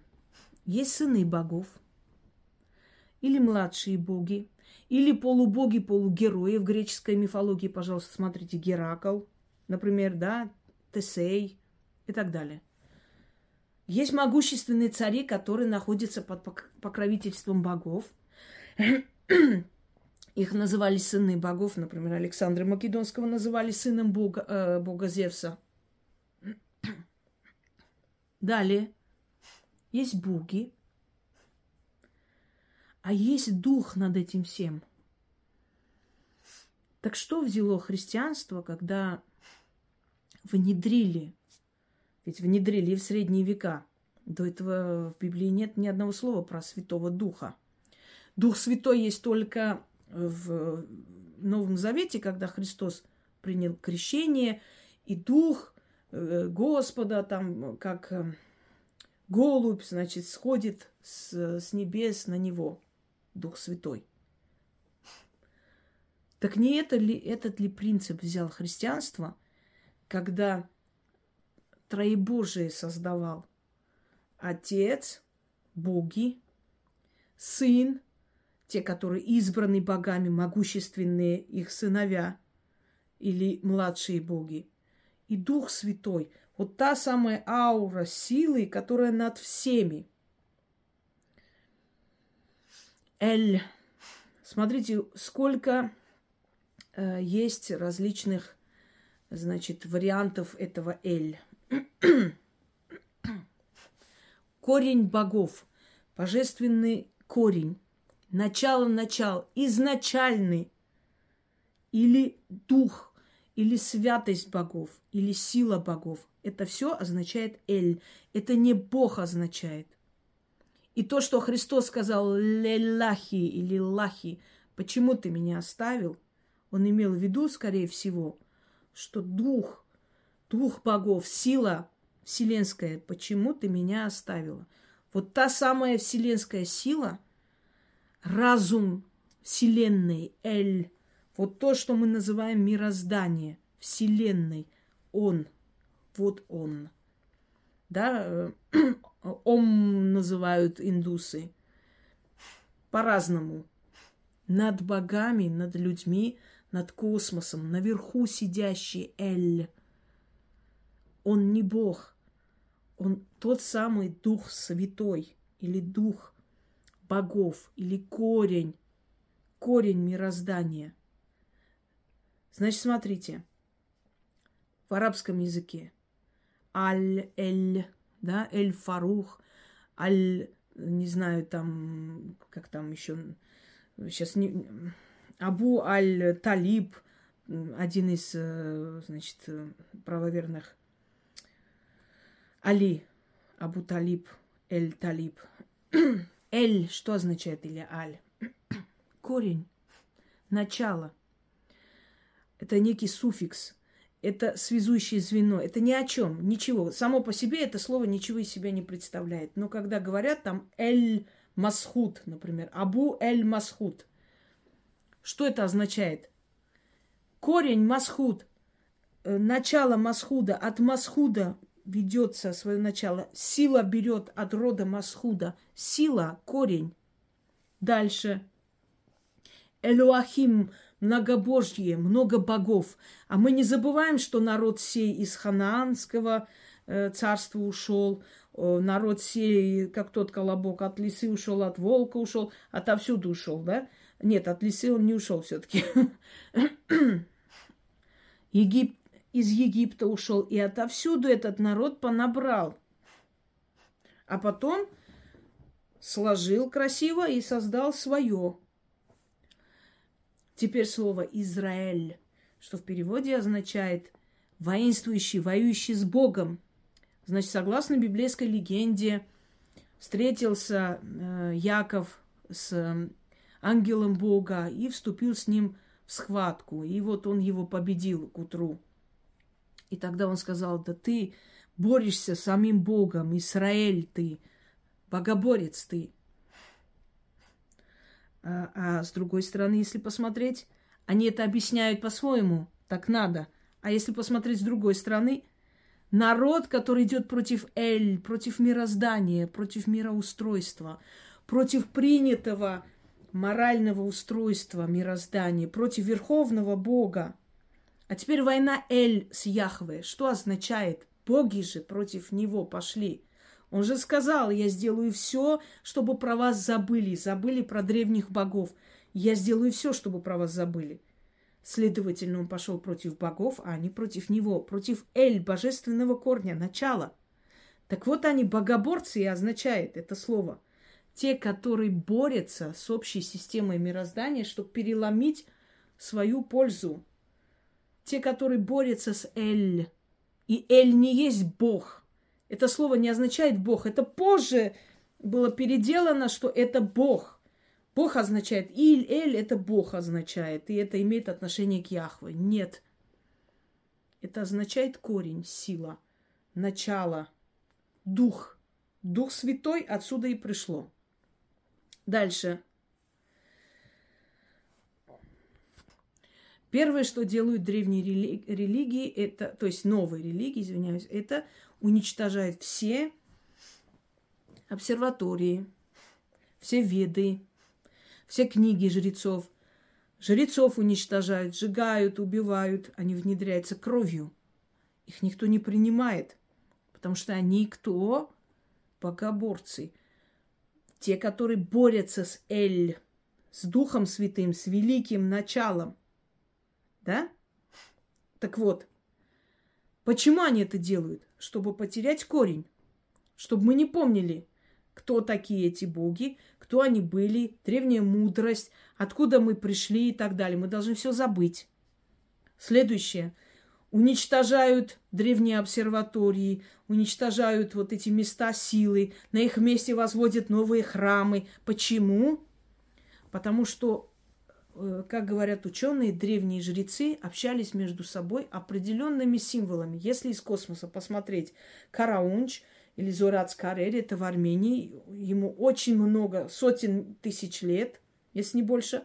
Значит, обсерватория была, от него остались только камни с этими отверстиями, через которые проносится свет, прям как луч.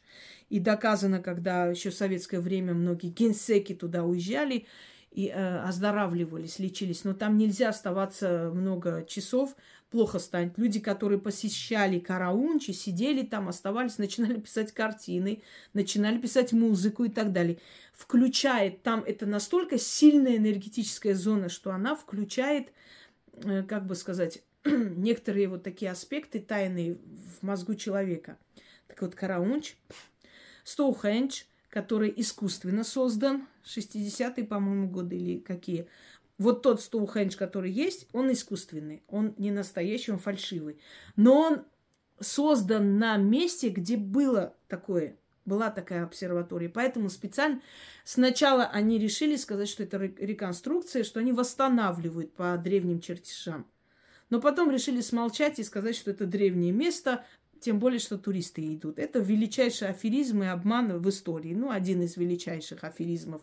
Их было полно и тибетские башни. Значит, с космоса, друзья мои, э, образуется треугольник. Вот смотрите, э, визуально представьте, значит, э, Каспия, значит, Средиземноморье, Красное море, вот этот треугольник там, да, находится. Там Армения, вот эта маленькая точка. Дальше вверх идете Англия, дальше идете, значит, Тибет. Уже другая сторона и образуется из космоса большой треугольник. Считалось, что жрецы в древние времена регулировали, почему Вуду называется темная белая энергия, регулировали темную белую энергию Земли. Они знали определенные законы, где нельзя селиться, что нельзя делать, как нужно себя вести, где должны быть храмы для поклонения, где э, жилища людей, какое время можно охотиться, в какое время священные животные нельзя трогать. Они регулировали это все. Поэтому человечество жило намного лучше. Когда пришло время абсолютного атеизма или неверия и аморальности, и люди начали э, сравнивать с землей, значит, могилы, и на этом месте строить э, супермаркеты и так далее, удивляться, почему она горит все время, да, почему через кладбище, через дорогу там трассу кинули, а потом удивляется, почему там аварии случаются. Недавно смотрела, как одного маньяка на, на севере, значит, э, через много лет застали, ну, застукали, поймали, и он убивал э, продажных женщин, скажем так. Он сказал, что на его совести больше там ста с чем-то жертв. А нашли всего лишь 18. И он показал место, э, где он их хоронил. Оказалось, что это уже трасса. То есть по этой трассе проезжают.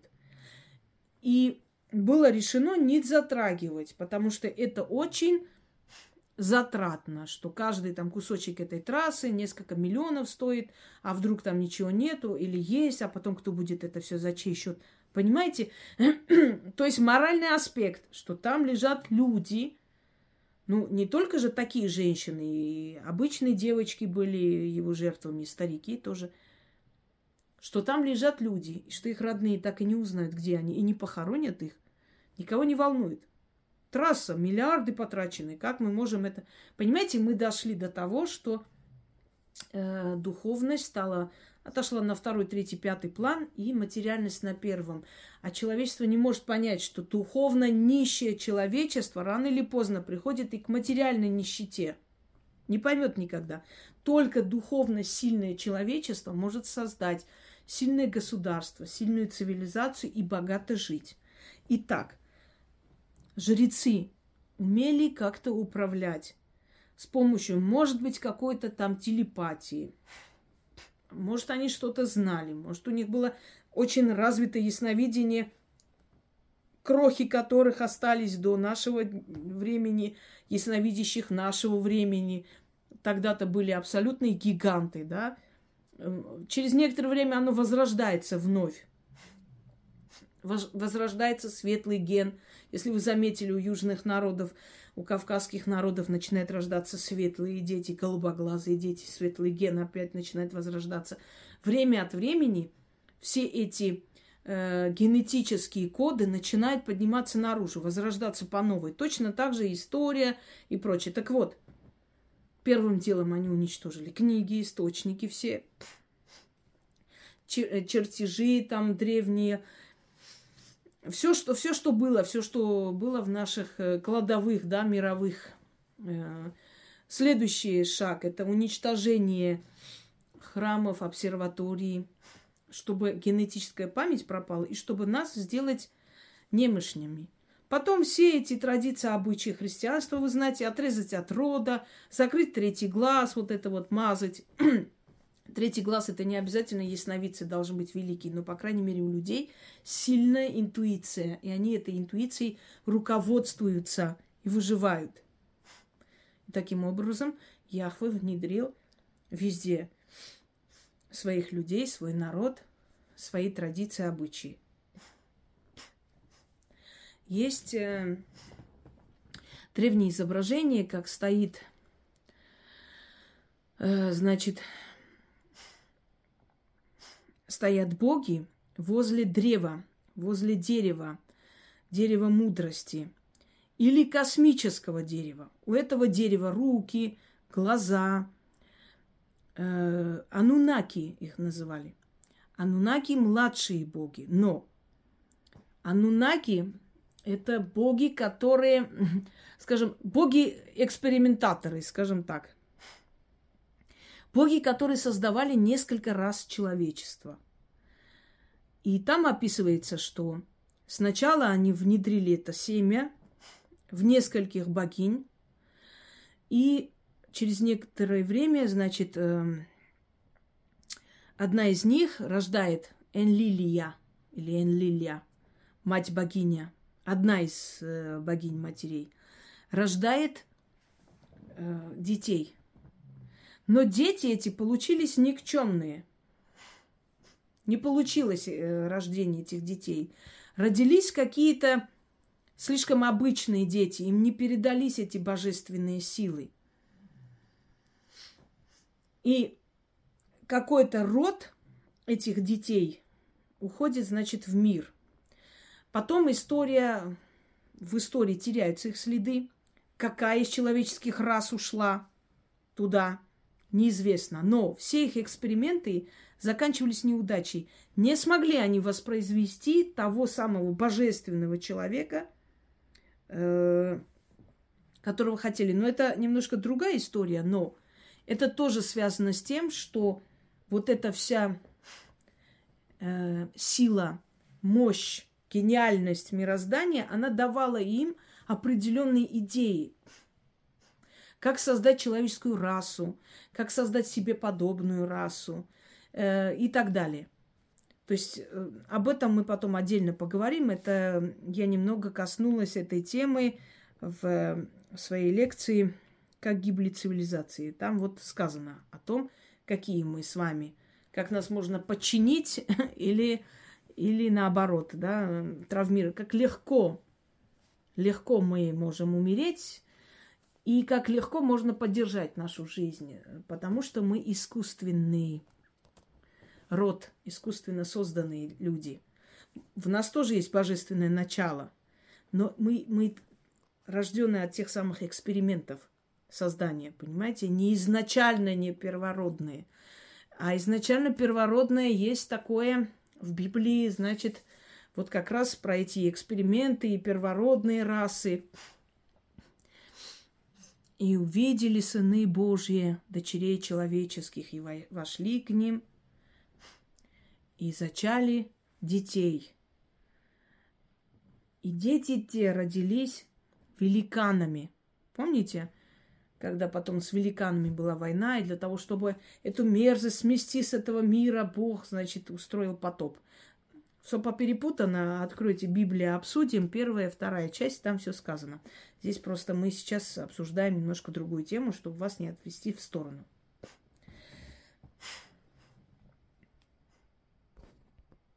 Итак, Эль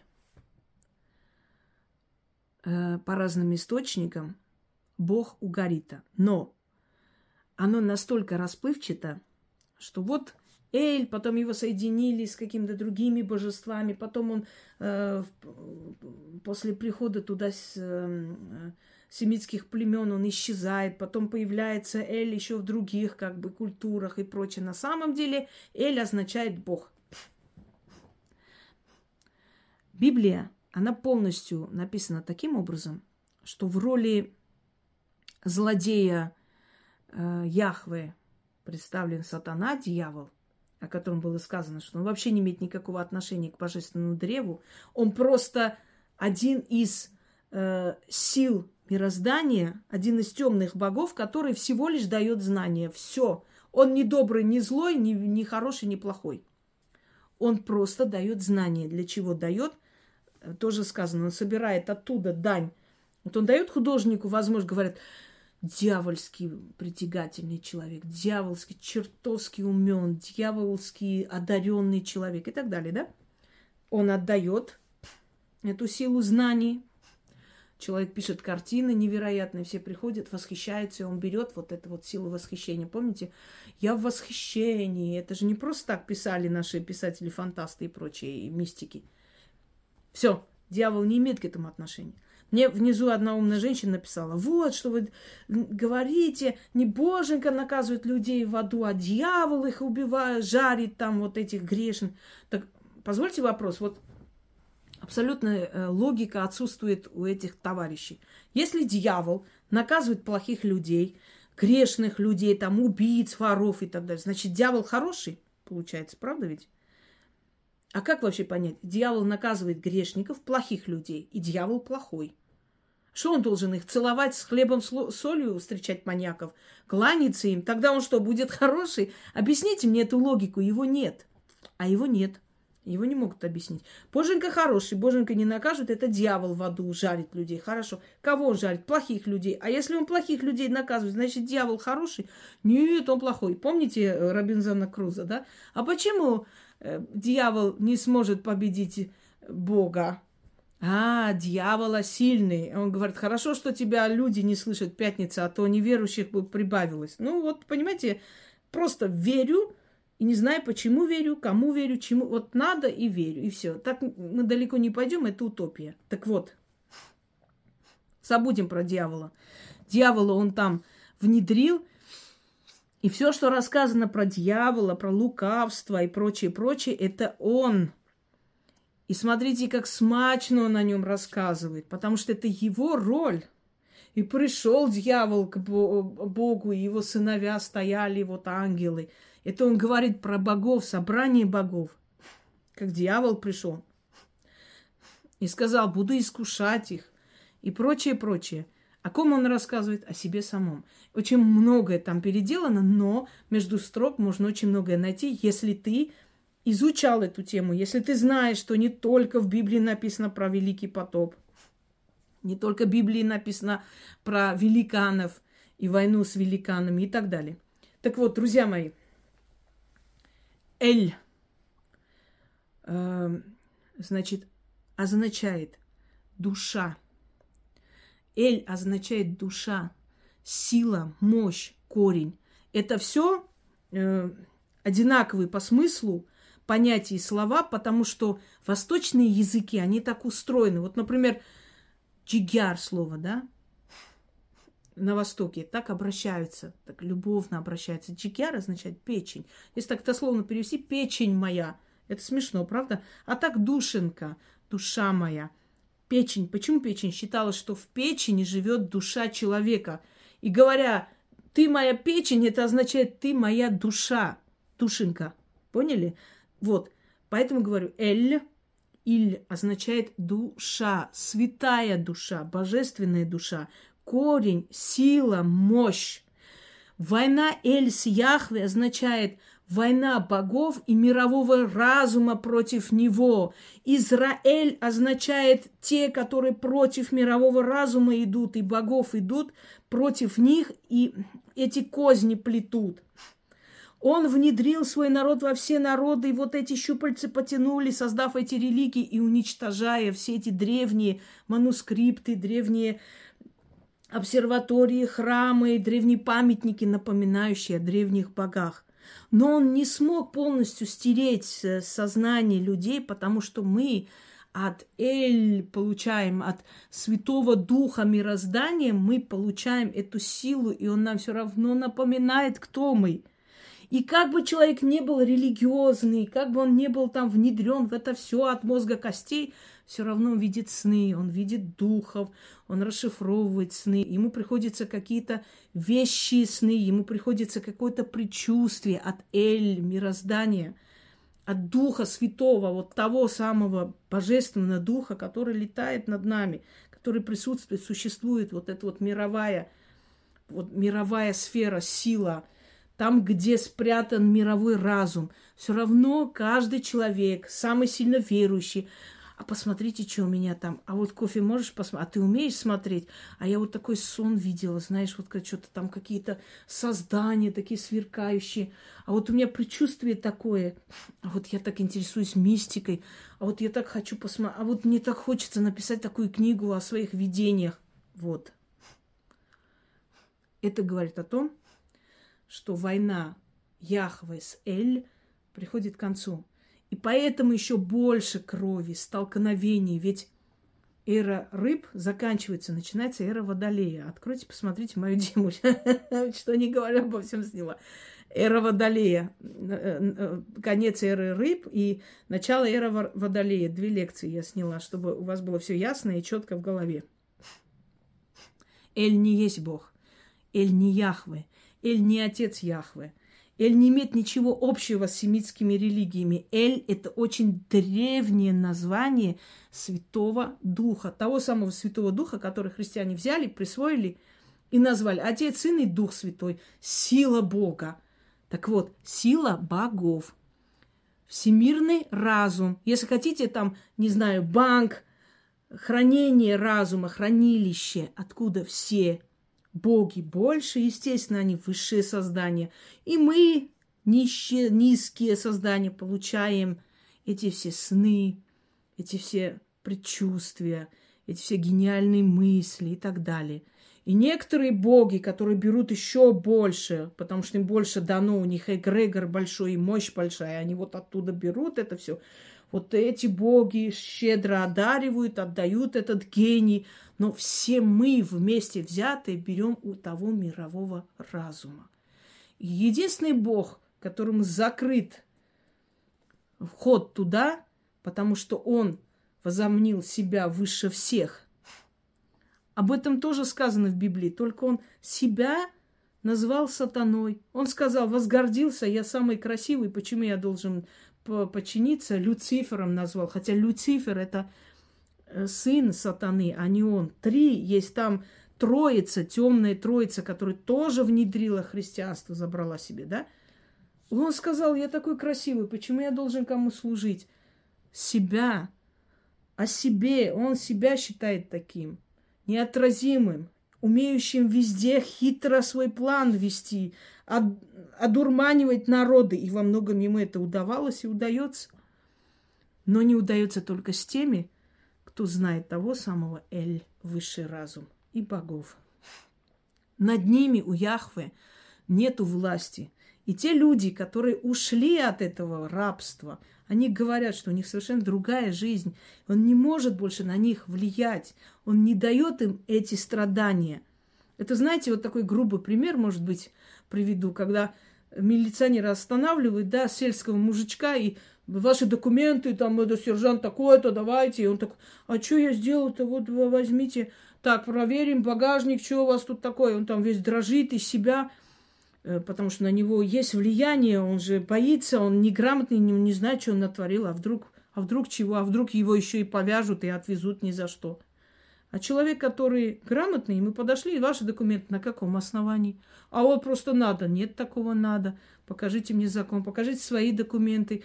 А теперь я позвоню в ваш отдел. Вообще есть такой человек, работает? Да все, идите. И он пошел. Почему? Потому что ты много знаешь.